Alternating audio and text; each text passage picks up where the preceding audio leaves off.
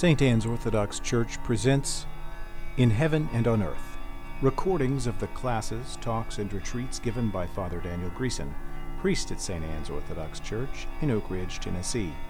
Here is Father Daniel. In the name of the Father, and of the Son, and of the Holy Spirit. Amen.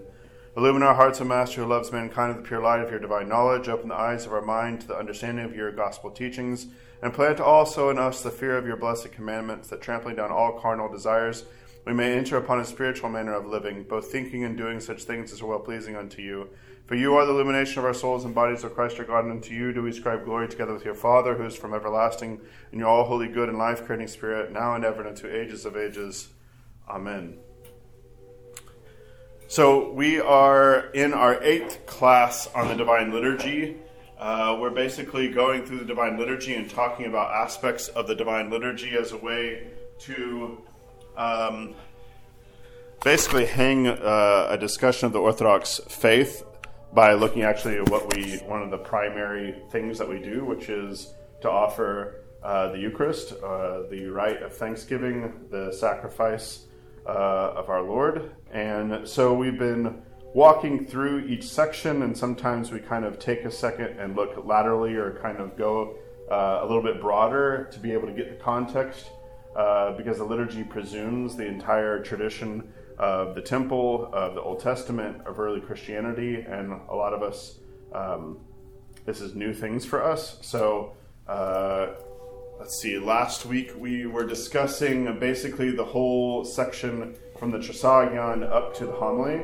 Um, so we were discussed a little bit, less than I would like to, but we need to keep moving. Uh, this might be something that we come back to, which is the discussion of the role of Scripture in the life of an Orthodox Christian and looking at different ways to incorporate Scripture, uh, practices of reading Scripture, uh, the role of Scripture in like theology, those kind of things. But it's kind of beyond what I would like for us uh, to do in a kind of introductory class. Um, plus, that would require me to do a lot more preparation than what I have for what we're doing right now. Uh, so maybe in the future. So keep that in your back pocket. Um, so we're going to start tonight. Uh, right after the homily, we have the litany of fervent supplication, uh, and this is actually a rather ancient litany. Uh, litanies in general in the church, a lot of these have very ancient pedigrees uh, attached to them. We at least have um, some reference to after the sermon there being a litany from at least Justin Martyr, which is about second century. And why do you think that we call it the litany of fervent supplication? Oh, this book is wrong. No, it's right. Sorry. now I see why it's right. Why do we call it fervent supplication? Because you're supplicating fervently? Because you're supplicating fervently. Is there anything in the in the service that gives evidence to the fervency? Is it that you start saying Lord have mercy three times? Yes. The fervency. Uh, we also have this. Um, so, yes, fervency three times, right? As once we get to our uh, fourth litany here, uh, we start saying Lord have mercy times three. Uh, this remind, reminds you during a, uh, the Great Vespers service vigil for a feast, you'll have the Laeti, which is the prayers that we come into the narthex to do, and we'll do these long, elaborate Lord have mercies, uh, kind of an echo somewhat of that. Uh, we can already see at the very beginning of this litany uh, something that doesn't start any other litany, but this let us say with all our soul and with all our mind, this kind of like churning inward to ourselves to say, let's uh, really be serious about this uh, and then, O Lord Almighty, the God of our fathers, we pray thee hear us and have mercy. Have mercy on us, O God, according to thy great mercy, we pray thee hear us and have mercy. It's kind of a, a long uh, three uh, of kind of in more intense, more intense, more intense. And then we begin um, these prayers uh, that are specific. Uh, they um, have some of what we have already done in the Great Litany, uh, but there's something uh, about these that's a little more personalized. For example, this is the litany where we begin doing specific prayers for those who have passed and those who are living but are suffering or other things. Um, this is also the litany uh, that if we were to, you could call it the augmented litany. This is a litany where uh, the church has uh, basically given us the space after this litany uh, for, again, we pray for mercy, life, peace, health, salvation, visitation for the servants of God, blank. Right after that litany, there are litanies that we can introduce into the text. Uh, we don't always do that here, but I might give you an example. Um, these are occasional petitions that you may put into the augmented litany. So, for example, uh, the synod might, for example, on Sunday for life, there might be a litany uh, about uh, abortion, those who have suffered uh, from uh, procuring an abortion for life, for the land to protect life, those kind of prayers. Or, for example, uh, here's a prayer that can be added to the augmented litany for the sick. O physician of souls and bodies, with compunction and broken hearts we fall down before thee and cry, Heal the sickness, heal the passions of soul and body of thy servants' names and in thy loving kindness, pardon all their sins, whether voluntary and involuntary, quickly raising them up from their bed of sickness, we pray thee, hearken and have mercy. Has anyone ever heard any of these additional petitions being used? We might have example for persecuted Christians. I know at the beginning of October there uh, was uh, in the OCA there was the OCF. Um, Sunday, which is basically for college students, and that could have been an appropriate time to put a prayer in there. You've you've heard an I think, additional. I think, it, I think they put it in there in Franklin. They do one for the persecuted Christians in the Middle East. Right, Saint Ignatius. Yes, uh, the Antiochian Church, partly because that one of their metropolitans is still is uh, missing, or was kidnapped by ISIS. I can't remember now. It's been eight, nine years.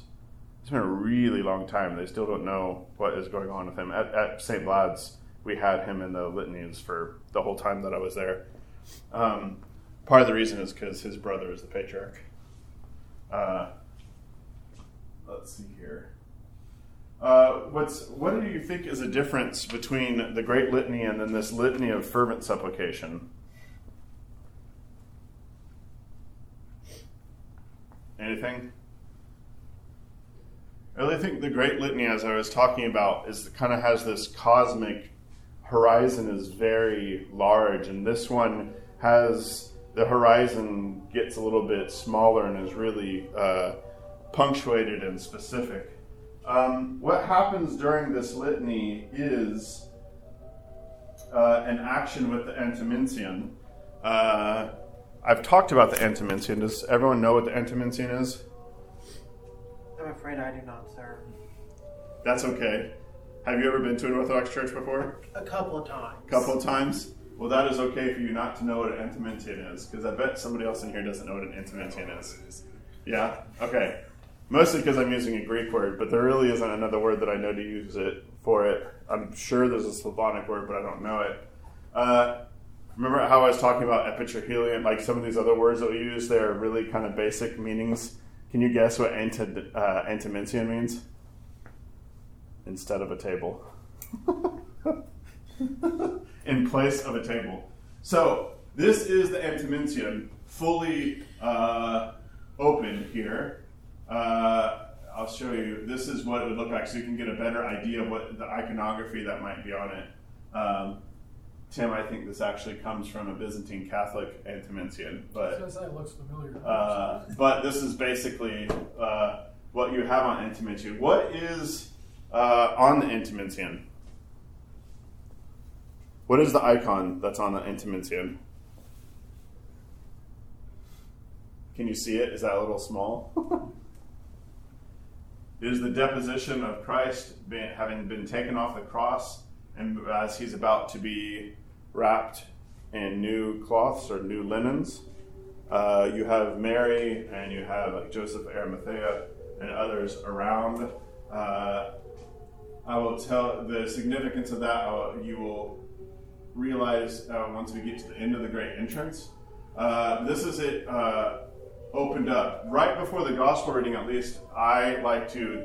The Antimension is um, within another, uh, basically, piece of fabric. It's called the Iliton as a kind of protective cover over the Antimension because the Antimension has something actually uh, special about it. What is on the Antimension uh, that makes it the Antimension? Bishop's signature? The bishop's signature is on the Antimension. Uh, I think here you can see where you have a seal and you have a date and things on this example. Uh, this signature is usually somewhere down here.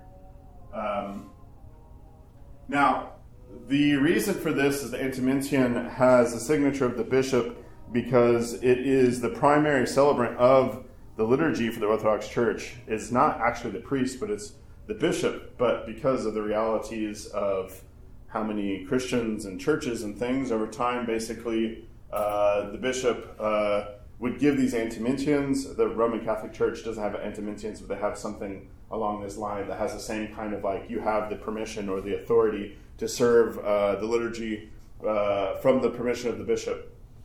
So the antimension uh, is you can't do a liturgy without an antimension because this is basically your blessing to do an antim- uh, to do a liturgy. Um, I'm of course not talking about like extreme situations like gulag liturgies or something like that that did occur. So let's just not even in normal day to day realities. Uh, you would not be able to serve a liturgy without the antimension.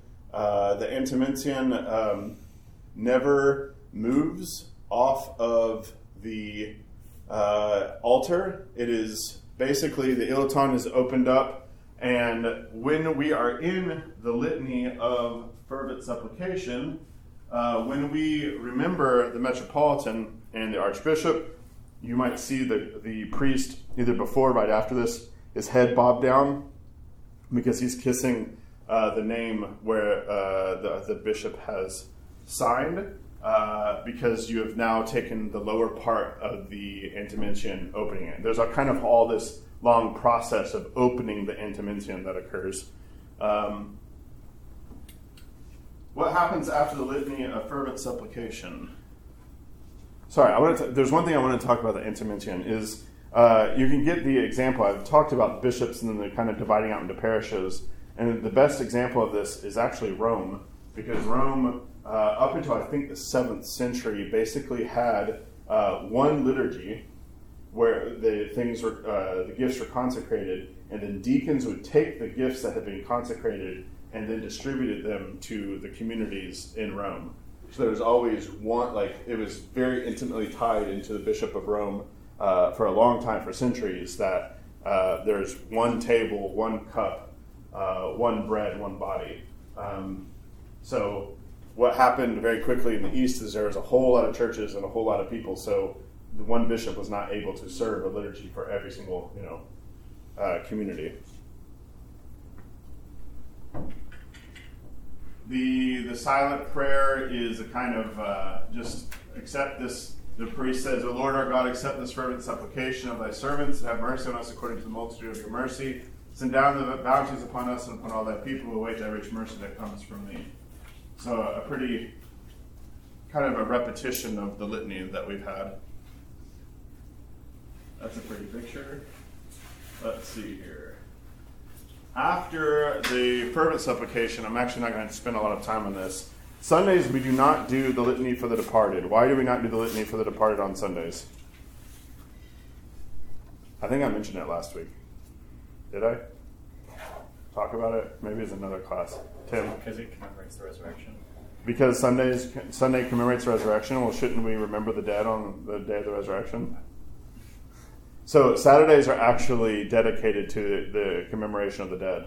Can you imagine a bigger picture reason as to why Saturday is commemoration of the dead? Jesus visits too. Yes, Holy Saturday. So every weekend in the Orthodox Church is, in a sense, Easter because it's it has the same kind of structure. So Holy Saturday is basically every Saturday has an element where so if we're going to have a liturgy on a Saturday, um, unless it was uh, there's a few times where we will you do not have uh, the litany for the departed. Um, but you very specifically on Saturdays, if you're having a liturgy, will do the litany for the departed. Um, there are particular soul Saturdays uh, that are before um, before Lent, during Lent, and then uh, the Saturday before Pentecost. And then there's another Saturday in the fall that is slipping my mind right now. Uh, these are Saturdays that are kind of elevated to be like to days to do it if you don't do liturgies on Saturdays. And then there's also times where we do not do memorials or say any kind of trisagions or prayers or panahidas. And that is from basically Lazarus Saturday to Sunday of St. Thomas. There are no memorial services done. On Feast of Our Lord, the Dormition of Theotokos, and Pentecost, there is no memorial services offered. You can see in the prayers, uh, this is basically the litany that we would have every uh, shortened form of what we call the Panahida here, the Lati. Basically, praying for the repose of the souls of those who have departed this life. Then we have the prayer uh, that God will give rest to the souls of the departed servants and pardon their sins. I don't want to spend too much time on that litany just because we are shorter on time than normal. Uh, after, typically on a Sunday morning, uh, then we will do the litany for the catechumens. Um, what is a catechumen?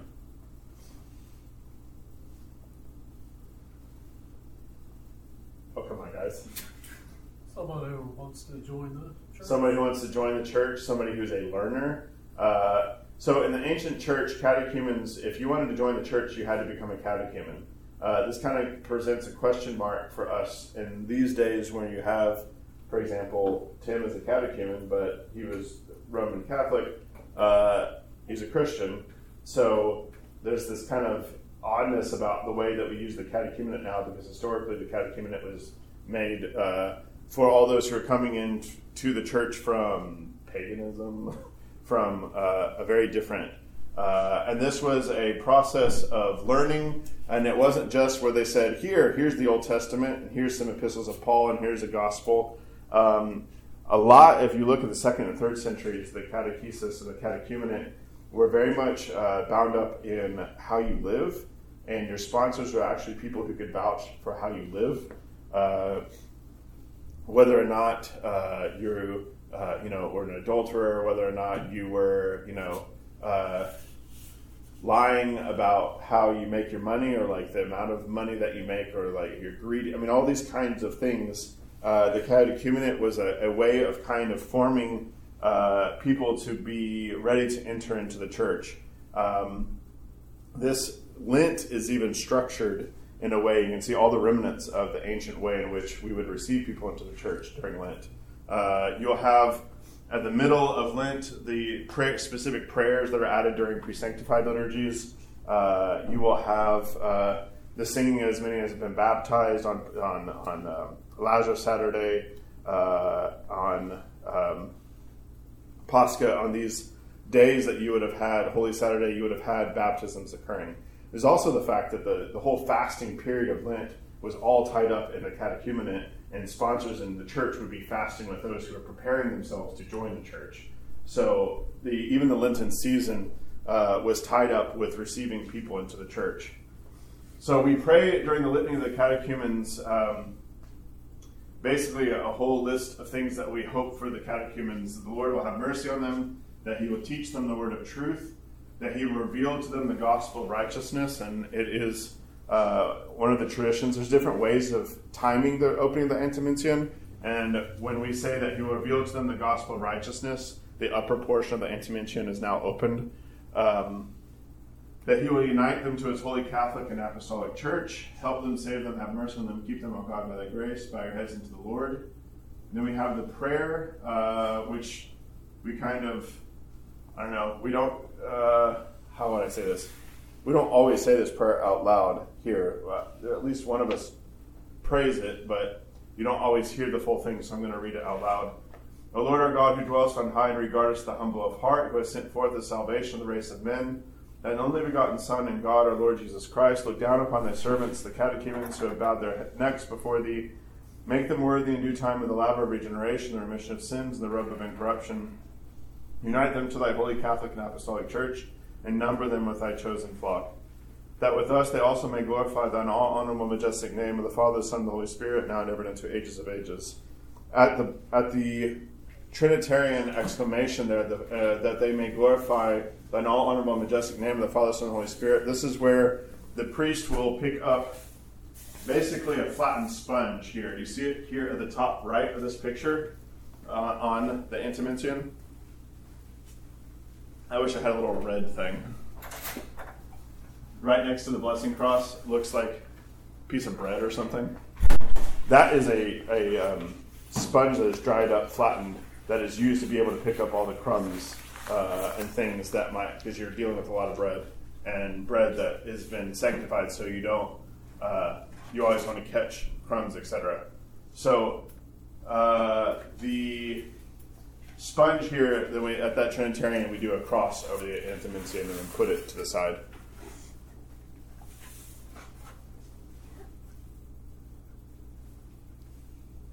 One of the things about uh, the Litany of the Catechumens is that it is always a reminder. There was a uh, you have a question that occurs in the Orthodox Church. Say you're the 15th century and you're in Pskov in Russia, and your ancestors have been Christian for uh, 400, 500 years, and there's really nobody else around who's not Orthodox, unless maybe you have Lutherans and they're Swedes or something uh, who are around. Uh, well, you don't have any catechumens, so do you do the litany of the catechumens or do you not do the litany of the catechumens? What would you do? Do the litany? Do the litany? You're very Russian. so we had uh, a priest in seminary who taught liturgics would say, even if you don't have catechumens, do the litany of the catechumens because somewhere there's a catechumen uh, that needs your prayers. And if you don't have catechumens, doing the litany of the catechumens makes all your people go, why don't we have catechumens? and uh, is a, a, basic reminder that the church, uh, and Schmemann actually in his book on the Eucharist, his commentary on the Divine Liturgy, um, is very specific about the litany of the catechumenate being uh, all about mission and a reminder to the people. uh, I mean, look at all the things that we want uh, for folks to join to the church. Uh, that is very specific. If the Orthodox Church does not have in mind bring the gospel to all nations, then what is it doing? Because this is part of its DNA, a part of what uh, the church needs to be doing. The opening of the Antimension finally here is also um, uh, the sign that we're making a transition. What transition do you think that this might signify? I mean, even just look at the picture that we have. The altar is changed now. What is the focus of the, of the altar? What's no longer sitting in the middle of the altar, but is now standing up to the side? The gospel book has been put uh, on its uh, its edge and is standing up, uh, and you have now the Antimension has been opened up. Which, why do we need to open the Antimension?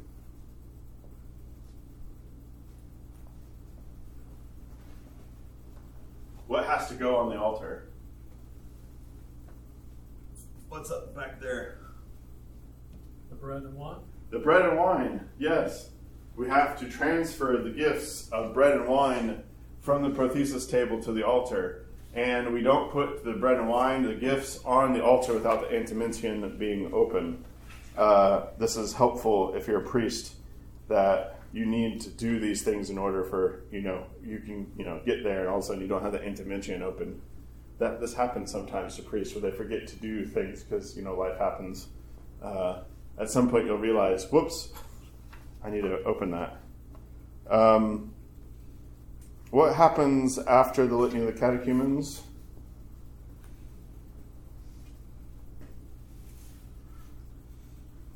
we have this all catechumens depart, depart, all catechumens, all other catechumens depart, etc. The practice that we do here at St. Anne's, I think, is a nice way to try and uh, make this have some contemporary meaning, possibly. Uh, historically, uh, the catechumens would have literally departed from the nave because you are you are you are making the transition from the liturgy of the word to the liturgy of the table. So uh, those who are not a part of the body, and catechumens are not fully a part of the body, um, they are asked to leave. Now we don't do this anymore, uh, but we do have this nice practice, right, of all the catechumens coming to the ambo uh, and then receiving a blessing and this prayer, and then we do the all catechumens depart, and all the catechumens depart back to their place among the people.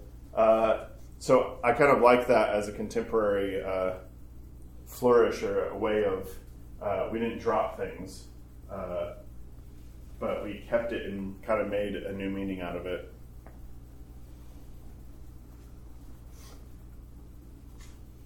Well, so this has a funny. Let us, the faithful, again and again in peace pray to the Lord. This is the transition to the prayer of the faithful. And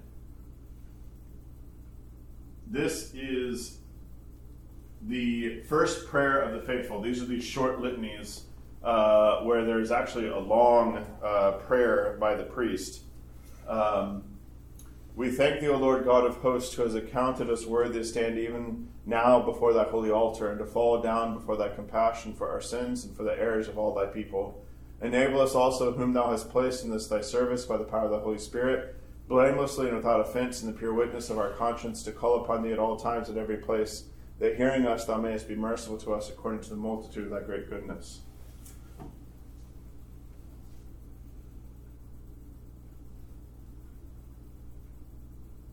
Any comments or questions about this prayer of the faithful? The first one?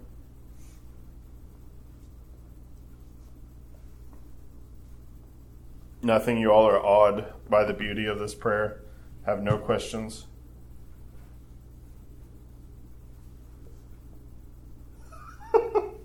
Correct. Correct. Why all of this language now, like about thy holy altar and falling down before your compassion?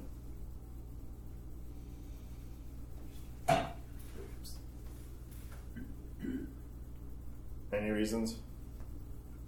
Is it meant to recall the passage, excuse me, in Exodus that you had read to us? Oh, which passage? Um, when Moses and the elders are up on the mountain. Uh huh. I think I think well, it's fascinating. You have what is it? What is biblical language for hosts? What does it mean? The Lord God of hosts, Angels? angels. So we're also about to see right after these prayers, we're going to be in the presence. Uh, we're going to be singing the cherubic hymn, right? Um, I think this is definitely one of those. This is almost uh, this is again a prayer like Psalm 50, uh, or you have uh, in the Roman Rite you have the prayer of humble access, which uh, I believe is Psalm 52, not 52, but 50 also. uh, I could be wrong about that, but basically the prayer of humble access. These are these prayers that are done uh, about the holiness and the majesty. I mean, you're noticing a theme here, right? Uh, that you already got from the Trisagion, that we already have uh, in preparation for the, the little entrance, uh, that we're in, and now in the altar, and we're kind of even kicking it into a different gear and moving even closer uh, into the kingdom uh, as we move to the altar.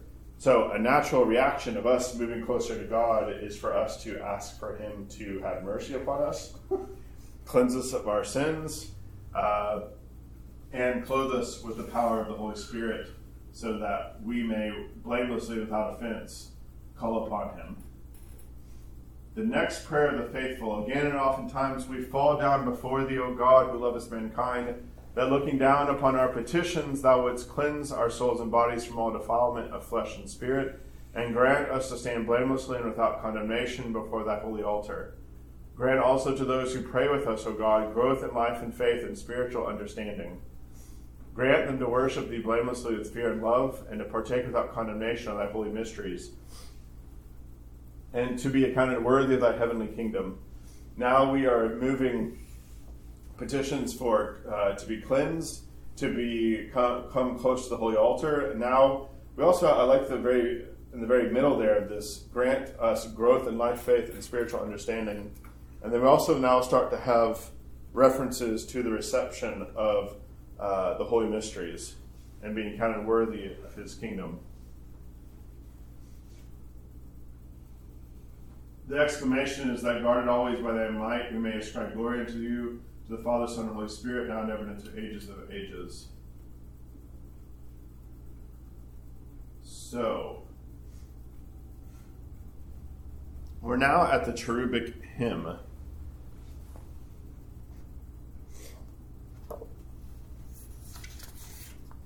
I'd say that cherubic hymn is if there's a hymn in the Orthodox Church that people know outside of maybe I guess uh, like Rachmaninoff's Vespers, uh, the cherubic hymn is probably the hymn that you would know. Let us who mystically represent the cherubim and who sing the thrice holy hymn, the life creating Trinity, now lay aside all earthly cares.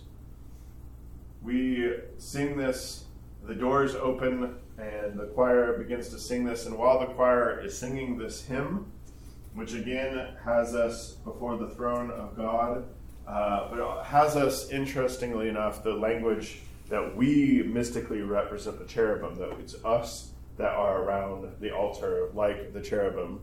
Uh, and then we have this silent prayer that is uh, the priest prayer that is done um, uh, silently by the priest because it is basically a personal prayer for the celebrant.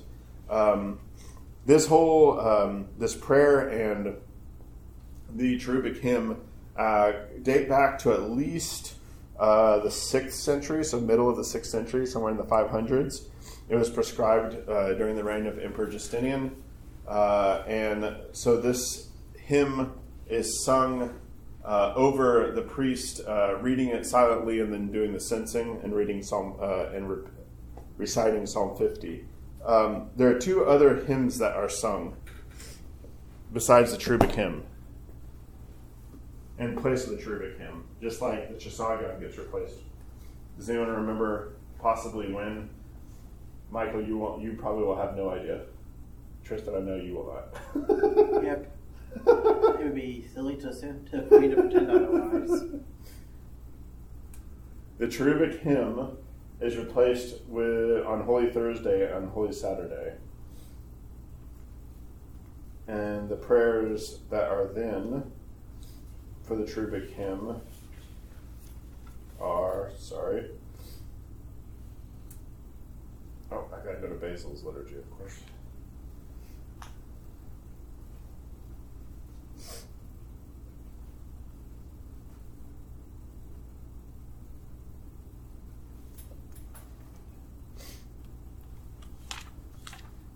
Sorry, gonna find this.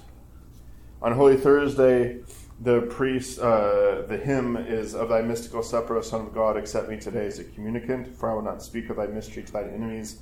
Neither like Judas will I give thee a kiss, but like the thief will I confess thee. Remember me, O Lord, in thy kingdom. Um, the this hymn is sung on Holy Thursday because Holy Thursday, that liturgy, is uh, about the institution of the Eucharist. So the hymn then uh, is, since we're talking about the institution of the Eucharist, is a hymn about the institution of the Eucharist. Then on Holy Saturday, you have Let all mortal flesh keep silent, and in fear and trembling stand, pondering nothing earthly minded. So, kind of an echo of the cherubic hymn. For the King of kings and the Lord of lords comes to be slain to give himself as food to the faithful. Before him go the ranks of angels, all the principalities and powers, the many eyed cherubim, the six winged seraphim covering their faces and singing the hymn, Alleluia, Alleluia, Alleluia. Holy Saturday, we all mortal flesh keep silence because Holy Saturday, we have Christ in the tomb uh, and silent within the tomb. These are the uh, other hymns that are sung in place of the cherubic hymn, but this prayer um, I read out loud is something that the priest reads silently to himself. No one who is bound with the desires and pleasures of the flesh is worthy to approach or draw near to serve thee, O King of glory. For to minister to thee is great and awesome, even to the heavenly powers. Nevertheless, to thine unspeakable and boundless love for mankind, you did become man, yet without change or alteration, and as ruler of all didst become our high priest. and didst commit to us the ministry of this liturgical and bloodless sacrifice. For you alone, O Lord our God, rulest over those in heaven and on earth, who art borne on the throne of the cherubim, who art Lord of the seraphim and King of Israel, who alone art good and ready to listen. Look down on me, a sinner, thine unprofitable servant, and cleanse my soul and my heart from an evil conscience, and by the power of the Holy Spirit, enable me, am endowed with the grace of the priesthood, to stand before this thy holy table and perform the sacred mystery of thy holy and pure body and precious blood. For I draw near to thee, and bowing my neck, I implore thee, do not turn thy face away from me, nor cast me out from among thy children, but make me thy sinful and unworthy servant worthy to offer gifts to thee. For thou art the offerer, offerer and the offered, the receiver and the received, O Christ our God, and to thee we ascribe glory together with thy Father who is from everlasting, and all holy good and life creating Spirit, now and ever and unto ages of ages. Amen. What is the basic theme of this, or themes of this prayer, which I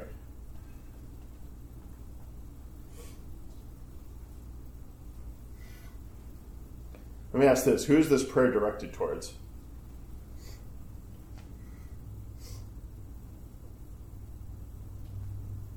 Because it's different than anaphora. And the anaphora that we're, when we bless the gifts, we are praying to God the Father. We are not praying to God the Father in this prayer. Praying to Jesus. Why are we praying to Jesus? I mean, in this, in this context, why are we praying to Jesus? You're getting ready to partake of his body and blood. We are, you are, but this is the, the prayer of the priest.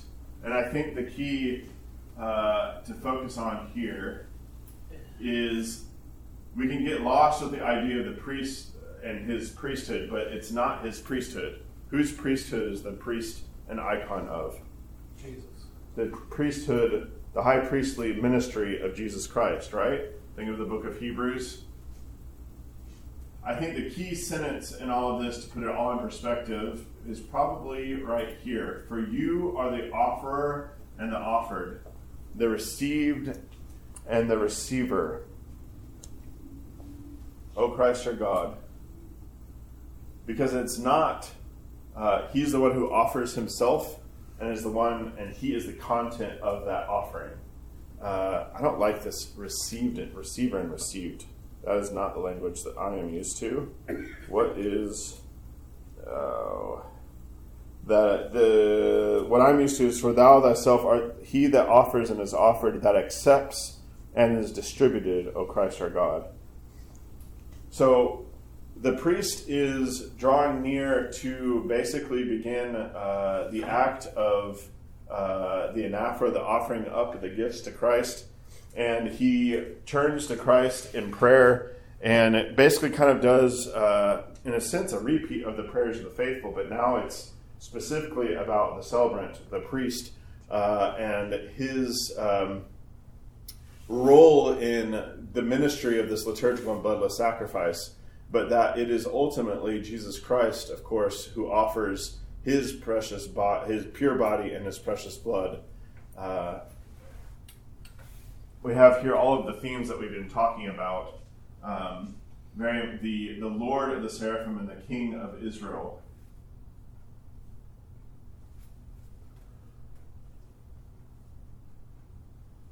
So, what happens after uh, this prayer is the priest then does the censing, and while he's doing the censing, he's um, reciting Psalm 50 Have mercy on me, O God, according to the great mercy, the, the, the great psalm that David wrote uh, after um, Nathan told him, You are the man, about sin with Bathsheba and all of the other sins associated with that sin with Bathsheba. Um, you have then, uh, after the censing uh, and the, the recitation of Psalm 50, you have the priest stands before the altar with his arms raised, and he repeats, uh, "Let us who mystically represent the cherubim." He basically repeats the hymn that is being sung three times because we do everything in threes.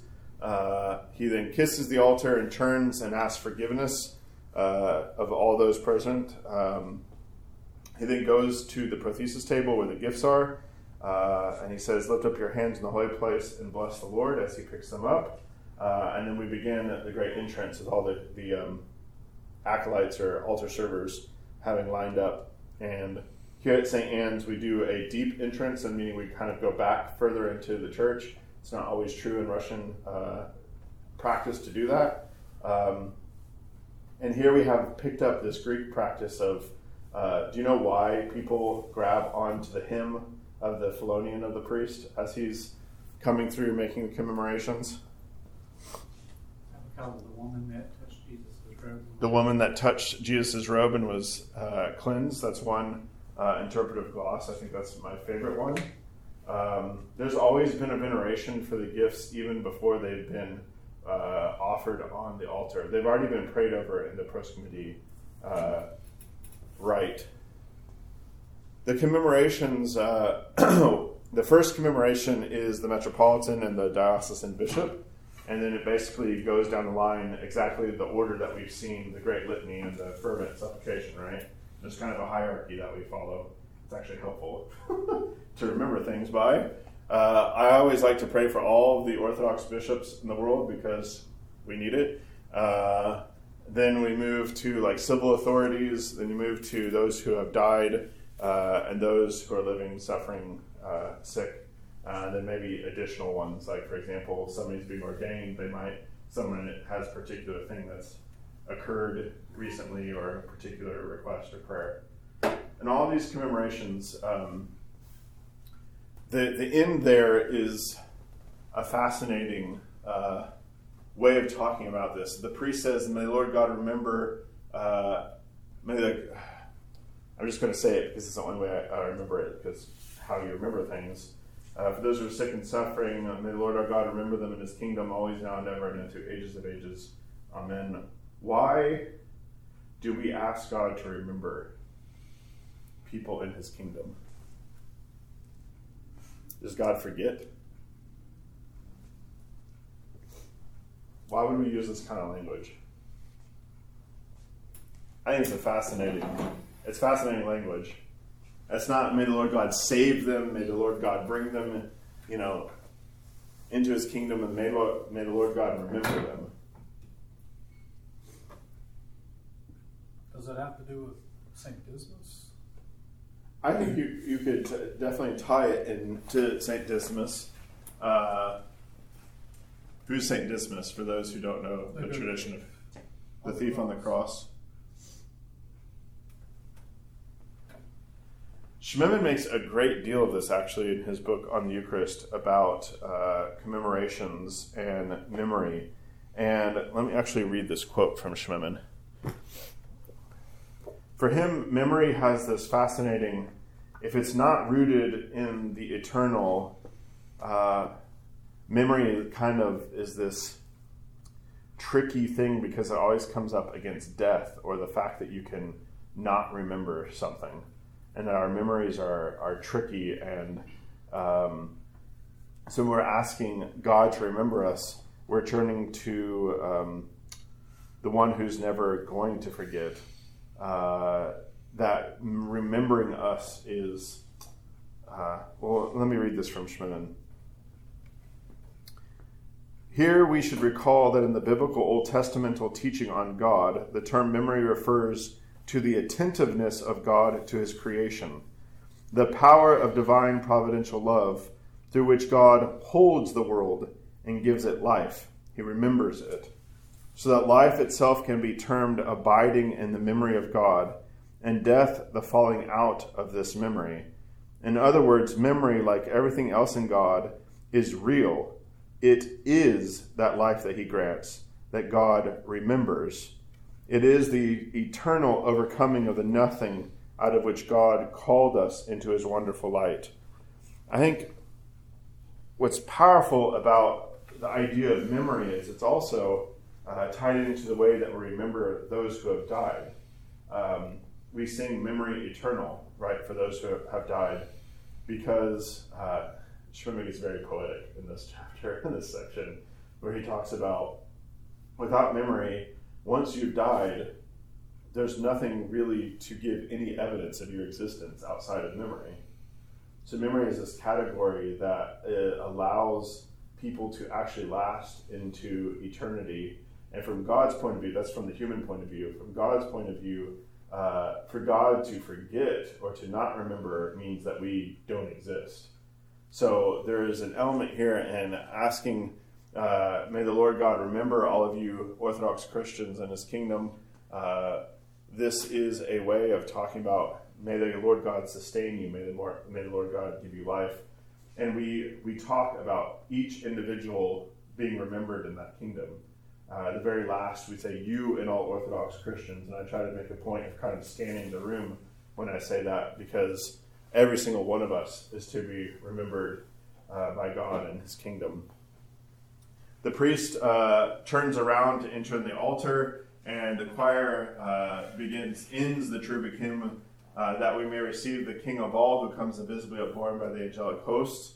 Um, we are now at uh, how should I say this? The threshold where we are within the kingdom, and now we're approaching basically the dining hall, if you will, of the kingdom. We are entering into uh, the depths of the kingdom.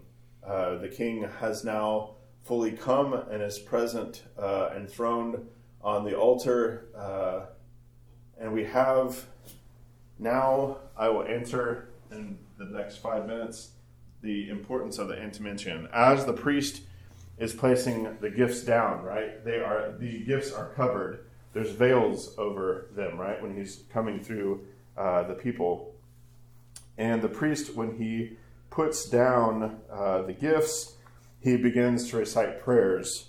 Uh, the first prayer that he recites is the noble Joseph, when he had taken down that most pure body from the tree, wrapped it in fine linen, and anointed it with spices, and placed it in a new tomb.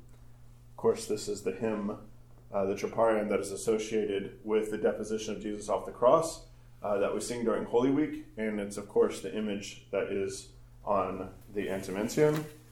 Uh, then we repeat uh, this prayer in the tomb with the body, in hell with the soul as God, in paradise with the thief, and on the throne of the Father and the Spirit was thou, O boundless Christ, filling all things. This is a prayer there at the end, the boundless Christ filling all things when he's in the tomb with the body, when he's in hell with the soul as God, when he's in paradise with the thief, he's on the throne with the Father and the Spirit through all of those experiences. Um, and then we have uh, during while the recitation of this, all, the veils are coming off, uh, and there's a censing that occurs because the gifts. Anytime the gifts move, there's a, they are censed. Um, the the priest then ends with bearing life and more fruitful than paradise brighter than any royal chamber, thy tomb, O Christ, is the fountain of our resurrection. And then as he places the veil back over the gifts, uh, there's small veils that are taken off, and there's a big veil, the air that's put over the top of the gifts. He then repeats the noble Joseph uh, hymn, and then he takes the censer and he censes, and he finishes Psalm 50 because you stop uh, and don't finish all of Psalm 50. He says, Do good, O Lord, and design rebuild the walls of Jerusalem, then thou shalt be pleased the sacrifice of righteousness, oblation and whole burnt offerings. Then bullocks will be offered on thine altar. And then the censer is given away, and that is basically the end of the, of the great entrance. And we then move into the, to the next litany. Uh, if there is a deacon serving, there is then a dialogue that occurs between the deacon and the priest, which I find actually to be fascinating, and I'll share it with you quickly. Um, the priest turns to the deacon after the laying of the gifts back on the altar. Uh, he says, Pray for me, brother, concelebrant. And the deacon says, The Holy Spirit shall come upon you, and the power of the Most High shall overshadow you. Then the priest says, The Holy Spirit shall himself shall minister together with us all the days of our life. And then the deacon says, Remember me, Holy Master. And then the priest says, May the Lord God remember you in his kingdom always now and ever into ages of ages. Amen. And the deacon receives the blessing from the priest. What is that language of the deacon says to the priest? What is that reminiscent of? I'll read it, I'll say it again. The Holy Spirit shall come upon you, and the power of the Most High shall overshadow you. Where have we heard that language before? It's a major feast in. It's the Annunciation. It's the Annunciation. Why is the deacon using Annunciation annunciation language to the priest.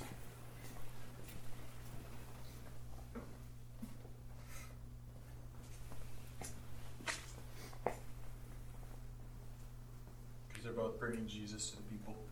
They're both bringing Jesus to the people. I like that. Any other guesses? Does it have to do with the Holy Spirit coming down upon the gifts?